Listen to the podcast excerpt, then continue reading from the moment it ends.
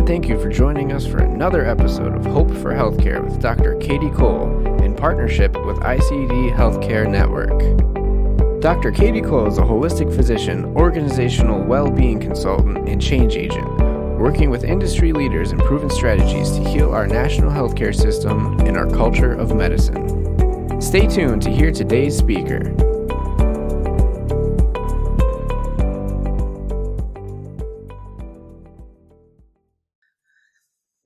Everyone to Hope for Healthcare. This is a podcast in which we interview expert leaders around the country on best practices for healing our national healthcare system, culture of medicine, and promoting optimized work environment for all employees.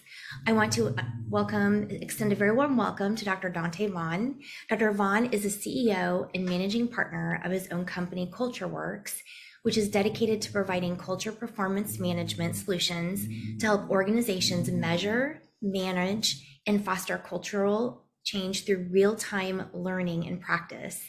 Dr. Vaughn is an expert in organizational leadership, workforce management, and company culture. He has over 17 years of senior level leadership experience, driving results in both the public and the private sectors fostering the design and implementation of business growth and leadership strategies throughout the US and globally. Um, he also is the co author of the Amazon bestseller, From Culture to Culture The System to Define, Implement, Measure, and Improve Your Company Culture. Well, I just want to extend such a warm welcome to you, Dr. Vaughn. Thank you so much for being on the podcast today. I appreciate it, Dr. Cole. Thank you for having me. Yes. And you know, we we already had a, a, little bit of discussion last week about your book and, and some things that you want to discuss today. But first, I would really like for our audience to hear how you became interested in organizational leadership and shifting our work culture. You know, my interest really started at a young age, really before I recognized how it would uh, manifest as a career uh, later on in my life. I mean, I've always been attracted to group dynamics and understanding how people come together and what what motivates them, what drives them uh, to have real uh, connection and, and impact. Whether it's I'm trying to win a game or I'm trying to accomplish a task, and I didn't realize that you could actually make a career out of examining that and exploring that. I just knew that I had a gift in uh, coming and joining groups and and helping navigate individuals and their capacities to to impact one another you know? I always joked around about myself kind of moving like switzerland in a sense where i could roll in different groups and i had an acceptance of those groups um, and how they operated and then it became more of a challenge of understanding key influences. And and I kept that with me throughout my life. You know, I started out in the world of operations and and logistics and and um, merchandising and, and retail and kind of shifted and navigated into more operational management. And I held leadership roles and I, I had a gift in leadership. But I recognize even in academia as I navigated my um, educational journey my real interest is in the people side of business and and how do people come together and how do you impact that uh, experience and and to realize a, a common goal? And that's what led me down this path of examining leadership impact. And I started to shift my studies more into organizational leadership and the principles around how leaders engage and interact and, and drive decision making in business. Mm-hmm. and, and, that's really what what led me to um, this deeper conversation around workplace culture and and um, the impact that leaders have on workplace culture. And I share a common interest with with my business partners in, in culture work and giving leaders those tools to be effective, and regardless of the industry vertical. Absolutely, and you know one of the things you, that you've been quoted as saying frequently is that it's not that people don't want to work they just don't want to work for you. Can you talk more about that and what that means and how you guide your organizations? You bet. I mean, when the context of that statement is grounded in my belief that leaders have a responsibility in how they engage, interact, and make decisions in business and how those actions impact the experience of others. And oftentimes it's easy as we look at the so called great resignation or we look at quiet quitting and all these so called movements that are happening. I think it's rooted in personal uh, and human experience. And how have leaders perpetuated certain experiences, both in how they've claimed their culture is in the workplace versus what those individuals actually experience. Mm-hmm. And we were when we live in a society where over 60% of, of households can earn income outside of wage and salary, that means they have options. Mm-hmm. And when you see low unemployment rates, when you see reduction in the amount of unemployment claims, yet you have all of these open positions in organizations or you have this movement around resignation and quitting we don't point the finger or we shouldn't point the finger at the employees who have options we should ask ourselves have we created an environment whether it's a healthcare environment or manufacturing environment where people want to work in our field and in our workplace that's a, that's the bigger point of accountability, not blaming the workers. Not that they don't want to work, they just don't want to work for us unless we do something about that experience. Yeah, absolutely. And like you pointed out, you know, we are in the midst of the great resignation for medicine. And, you know, we're approaching possibly two thirds of the healthcare workforce exiting healthcare in the next three years, which seems like a really scary number. I don't know if that's actually accurate, but, you know, I'm really interested to know more about your thoughts on what it takes to retain and attract talent today, especially with the millennial and Gen Z generations. You bet. I mean, when you think about healthcare and you think about, you know, when we talk about this transition that's happening in the marketplace, over 55% of the working population are of a millennial or younger age. Therefore, when you think about the makeup of medical professionals, right, the inverse is the reality, right? Over 55% of the working population in the medical industry are pending retirement. So, how do we offset the inevitable transition of those individuals who have worked hard and contributed to our healthcare infrastructure? How do we ensure that we equip this generation who's entering the medical field in a manner that ensures that they can carry the baton forward. So then we have to ask ourselves, well, then what have we done to both foster a culture within our medical institution that is attractive to this millennial medical professional? Mm-hmm. How have we then ensured we put it systems in place so that when they join our institutions, they have a positive work experience, one that is grounded in the value system of my institution and their connection to how they then foster a positive experience for themselves, their peers, and of course, the patient population. I think we have a disconnect in how we've nurtured or um, our our recent hires within the medical space. You know, how have we helped them navigate this um, this role in a way that makes them say, I want to put another 20 or, or 30 years. And, and here's the reality the demographic of employees today, no matter the industry vertical, isn't grounded in the same um, uh, desires uh, surrounding their profession as maybe our Gen X or baby boomer generations were grounded in the notion of hunkering down and spending 30 years in, in an institution and and and earning and, and providing for our families and and and also being able to serve the community. Now you have a generation who's also desired in serving the community, but doing so in a way where they feel purpose driven. They feel connected and belonging to the organization in a deeper way they feel connected in the, in in the roles and responsibilities they have. That means as an in medical institution we have to shape our messaging differently if we're going to draw them to us. We're not just grounded in the oath that we take as medical professionals but what do we do outs- outside of that oath? Mm-hmm. where what grounds us in how we engage and interact and make decisions every day? And and and that's the disconnect i think in in how we are attempting to attract and retain this new generation of medical professionals. Yes, absolutely. And it goes beyond just even the messaging. I mean, you can, in healthcare, the message is, you know, we're here to serve our patients and we're here to come together in that process. But what's happening is we need more than just that message. There needs to be a sense of camaraderie and respect and a culture of, uh, a sense of well being at work, which I think we're really lacking in healthcare today and we're trying to work on.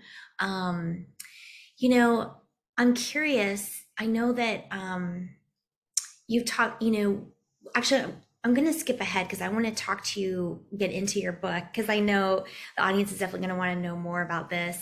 Um, and this is an excellent book. Everyone, I, I recommend you get a copy of this. Um, Dr. Vaughn and his business partner, Randall Powers, really outline the steps and the pillars needed to create an effective work environment outside of healthcare, inside of healthcare, in any industry.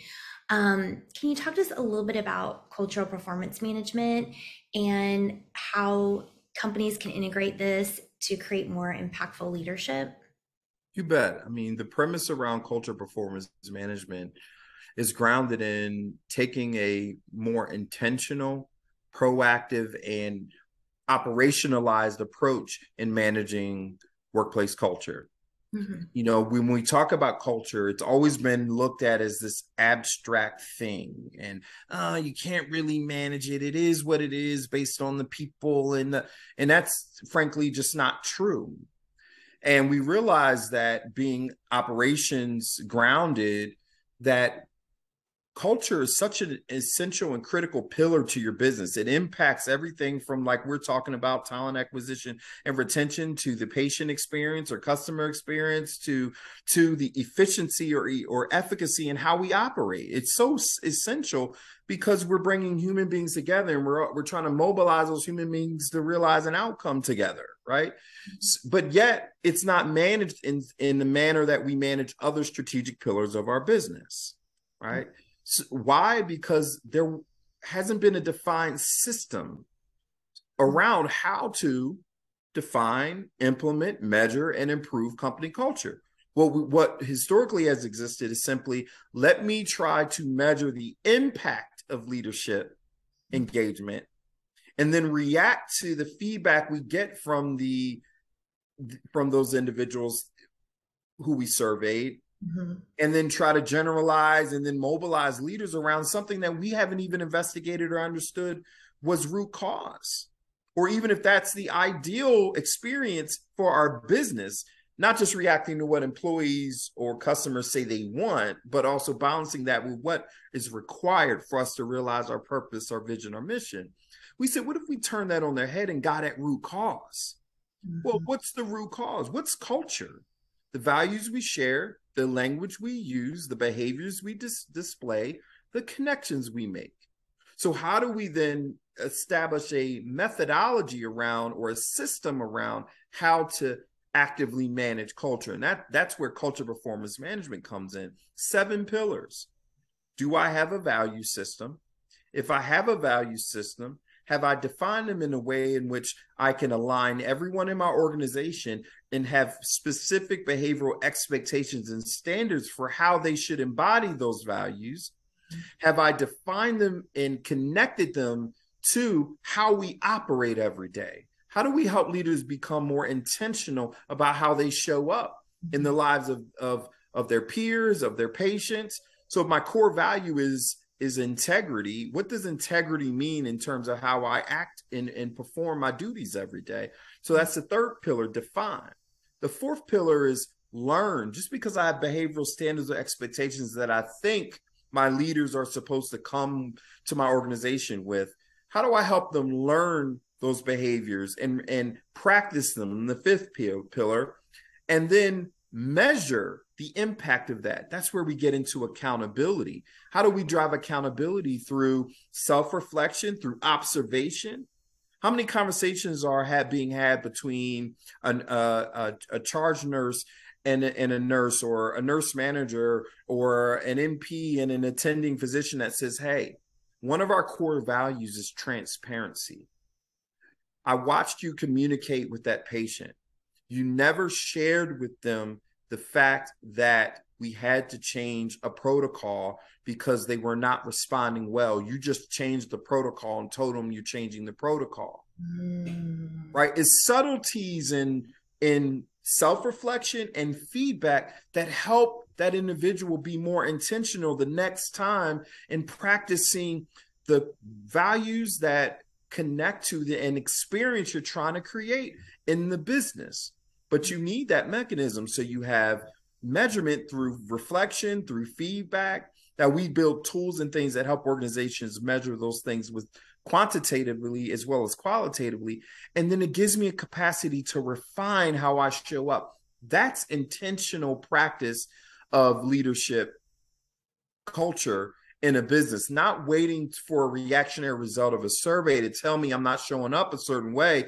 Right. And in that the way I'm showing up may or may not be in alignment with what you need from me in the first place anyway. So oh, right. that's in a nutshell cultural performance management.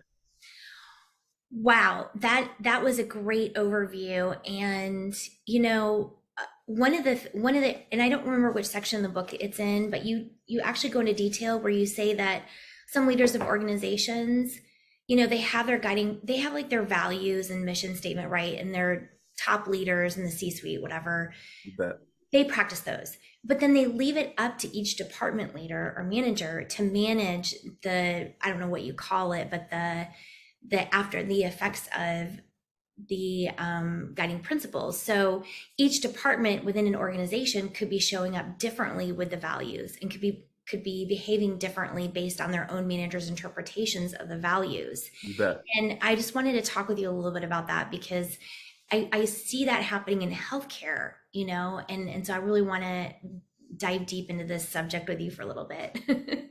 yeah, I mean, the, the premise, you know, I, in most organizations, frankly, because of this movement around, you know, being more conscious of what grounds an organization in their actions, you know, most companies have some form of values or beliefs that they were that were meant to be guiding principles. Mm-hmm. Um, the challenge with that is they only took a surface level approach in de- in declaring what those values are and in many cases i mean you can blow the dust off of the picture frames in the conference room relative to them most can't even recite them um, or they treated it like a campaign and not really an expectation for performance, which means those values weren't defined in a way that made them actionable and have become a standard by which everyone is measured in their performance. We measure output departmentally, we measure uh, um, the you know uh, efficacy of our treatments, we measure the impact that um, our um, staff is having on um, you know, patient care from uh, an intake and outtake uh, um, output perspective, but are we measuring behaviorally how people are engaging and interacting and what's driving their decision making? Well, that's typically not integrated into that evaluation process in a real intentional way, all the way back from core values and principles and belief statements, all the way to if you don't show up this way, then you're not meeting fully our expectations and let's give you tools and resources to help you show up this way. Like that most organizations haven't gotten that far. So what happens is yeah you you have a general value system that people kind of treat in the manner that the organization presents it.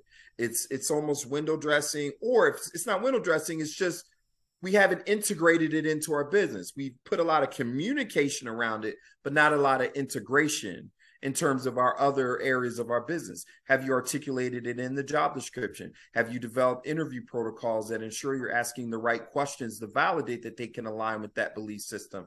Have you integrated it into how people show up and engage and interact every day? Have you integrated it into your performance review process? Have you entered into your bonus uh, system? Right. Mm-hmm. That's where it's missing. So what happens?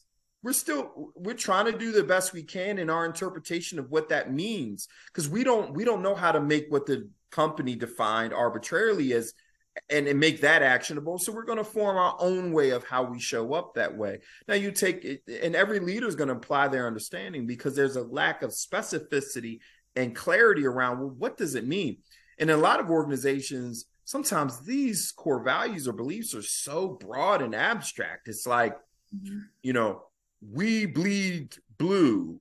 Like um, we do what it whatever it takes. Oh right? no! Like, whoa! What do you mean? Do whatever it takes. So in my department, do whatever it takes may mean by any means necessary. right? So, uh, you know, this is this oh, is part of the, the disconnect, right? And if I'm not being held to that, if I'm only being held to the output, yeah, you know, then then it it, it becomes less of a area that I put a lot of emphasis around my learning, my practice, my development. Mm-hmm. So, how do you work with organizations to weave their guiding principles and values throughout the fabric of their system? How do, how do you do that?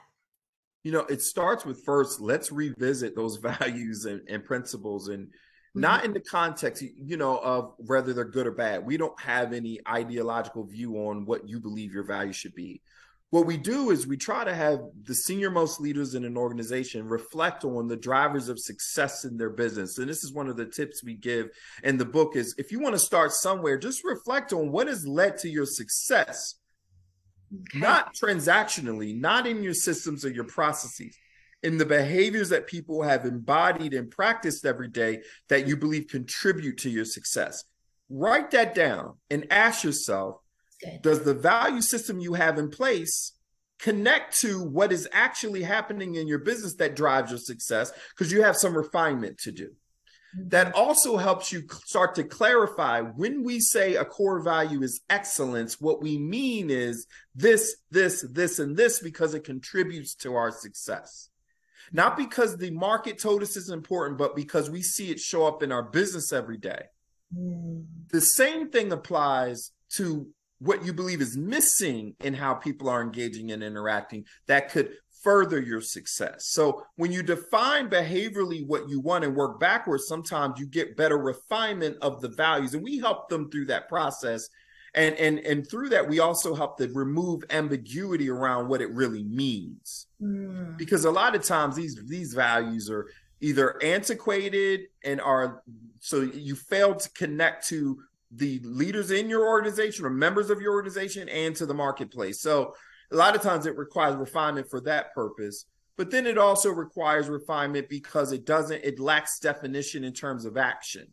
So once you define that and understand the actions, now you have to look at these areas of integration, communication and integration. You know, mm-hmm. what's required for you to to actually start to hold people accountable to showing up that way.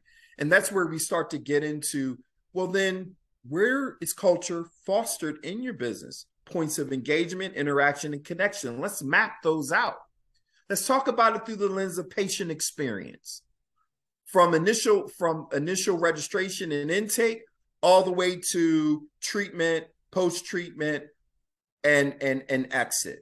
What is the experience we're trying to foster for that patient where are those points of engagement interaction and decision making and then how and let's map those out because those could be opportune times to be really intentional about perpetuating this culture we claim exists in our business. Let's start there. Because what happens is inherently through social learning theory through experiential learning then those moments that are less transactional you still start to foster that relate that that engagement and that experience that you want because it starts to become ingrained in how you move and how you operate every day. But we start with the more systematic or standard points of engagement or what we call cultural connection as a means of bringing consciousness and awareness for practitioners and leaders in business to start to say, okay, I have this this patient experience or this culture path for the patient. I have this culture path for new hires. I have this culture path for existing staff. Mm-hmm. How do we become intentional about practicing these very the, these behaviors that we've been really specific in defining as a standard and expectation for performance? Start there. That'll at least get you going in this more systematized approach. And then we can get into what are the tools you have in place for fostering better learning, practice, refinement. What are the measurements? And, and like I said, we build tools and, and that help leaders with new technology to kind of implement a lot of what I'm talking about. But cultural performance management as a methodology requires these systematic approaches to navigating or mobilizing people around around the culture. So, Dr. Vaughn, how does this impact return on investment for companies when they invest in their culture and really um, standardize their values and their guiding principles throughout the system. How does that equate to profitability for the organization and in, in, what ways? I'm curious. Great question. And, and this comes up a lot, especially in organizations that, you know, most organizations, right? We're not doing this necessarily for, for free, right? I mean, our objective is to drive profitability so that we can continue to realize our our purpose, our, our mission, our, our vision, right? And and when you think about this enhanced alignment around how leaders should engage and interact and how it influences decisions. If you've done the work of validating the importance of these behaviors and outcomes in the business, then you start to bridge the correlation between practice and outcomes. Mm-hmm. And we see it manifest in the form of, let's just talk about greater retention the cost associated with turnover alone in an organization is, is astronomical, especially depending on industry vertical. The cost to source, screen, hire, train, and, and optimize an individual's performance just to lose them as a result of the lack of fostering the experience that we claim when we hire them. Imagine the savings associated with perpetuating that culture. So that in and of itself in a reduction in turnover. Think about productivity. Mm-hmm. The efficiencies gained in creating capacity of your leaders and employees and how they operate every day. If, if y'all hear crying, it's my son. Um, uh, imagine the capacity created when you are engaging in a way that drives better alignment and performance expectations when driving greater motivation, greater intentionality in how everyone's operating, a sense of purpose in how they're operating, a connection to what they do and how it helps them realize the greater mission, vision.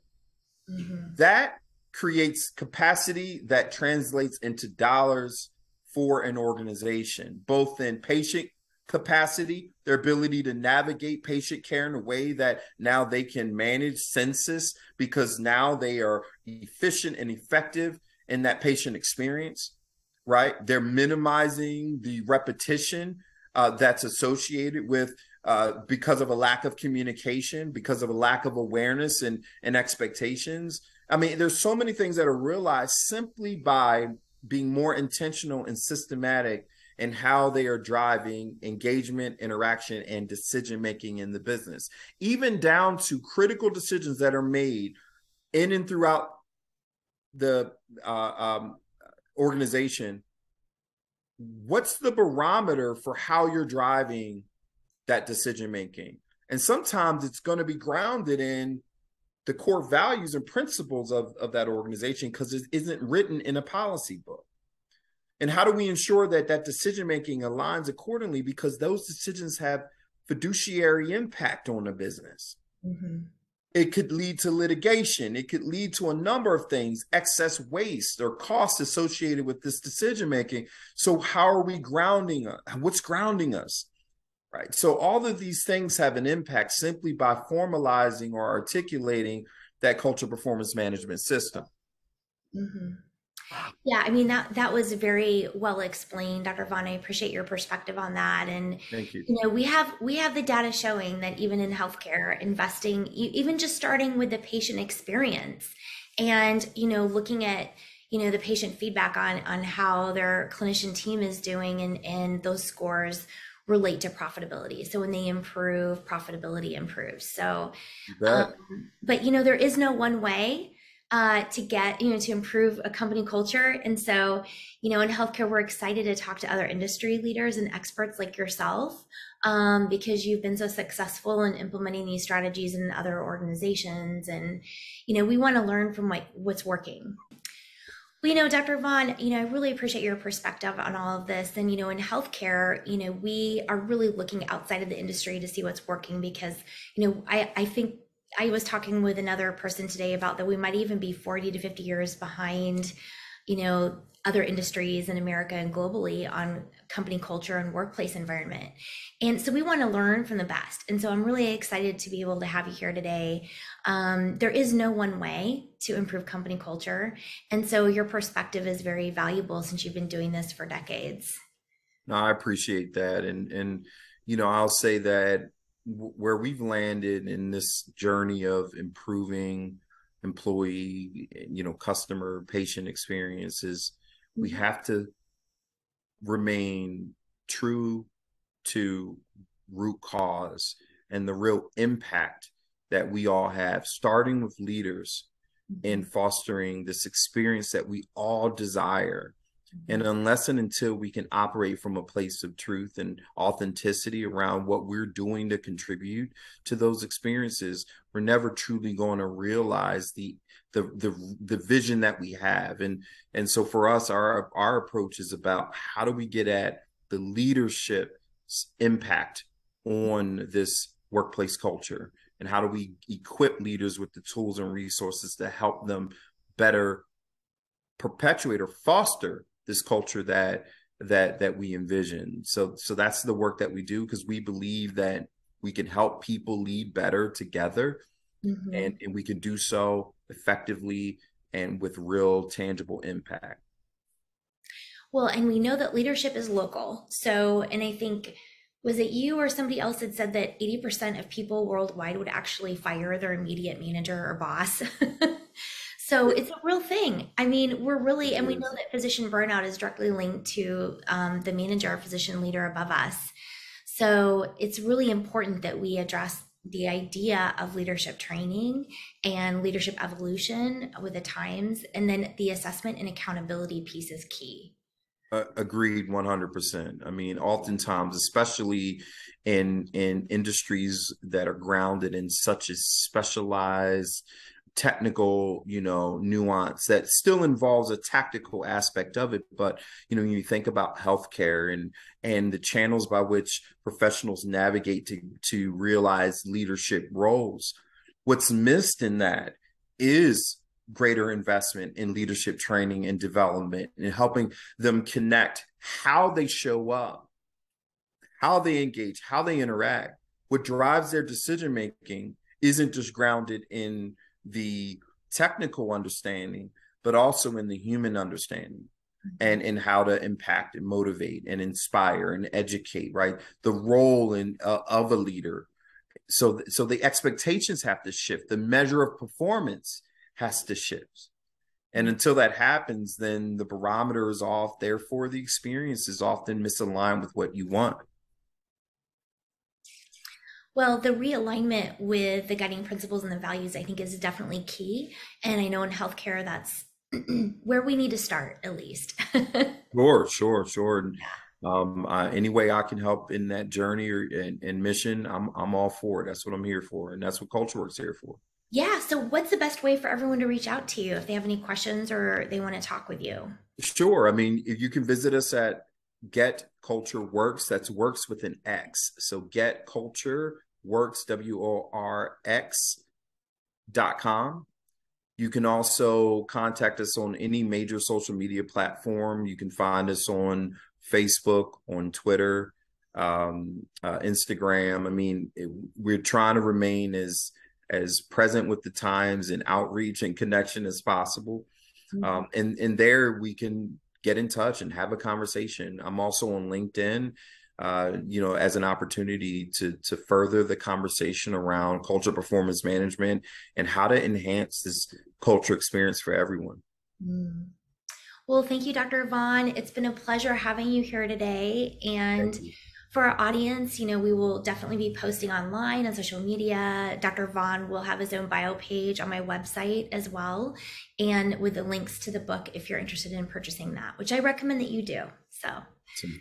All right. Thank you. Thank you so much for being here today, Dr. Vaughn. Thank you, Dr. Cole. Appreciate you.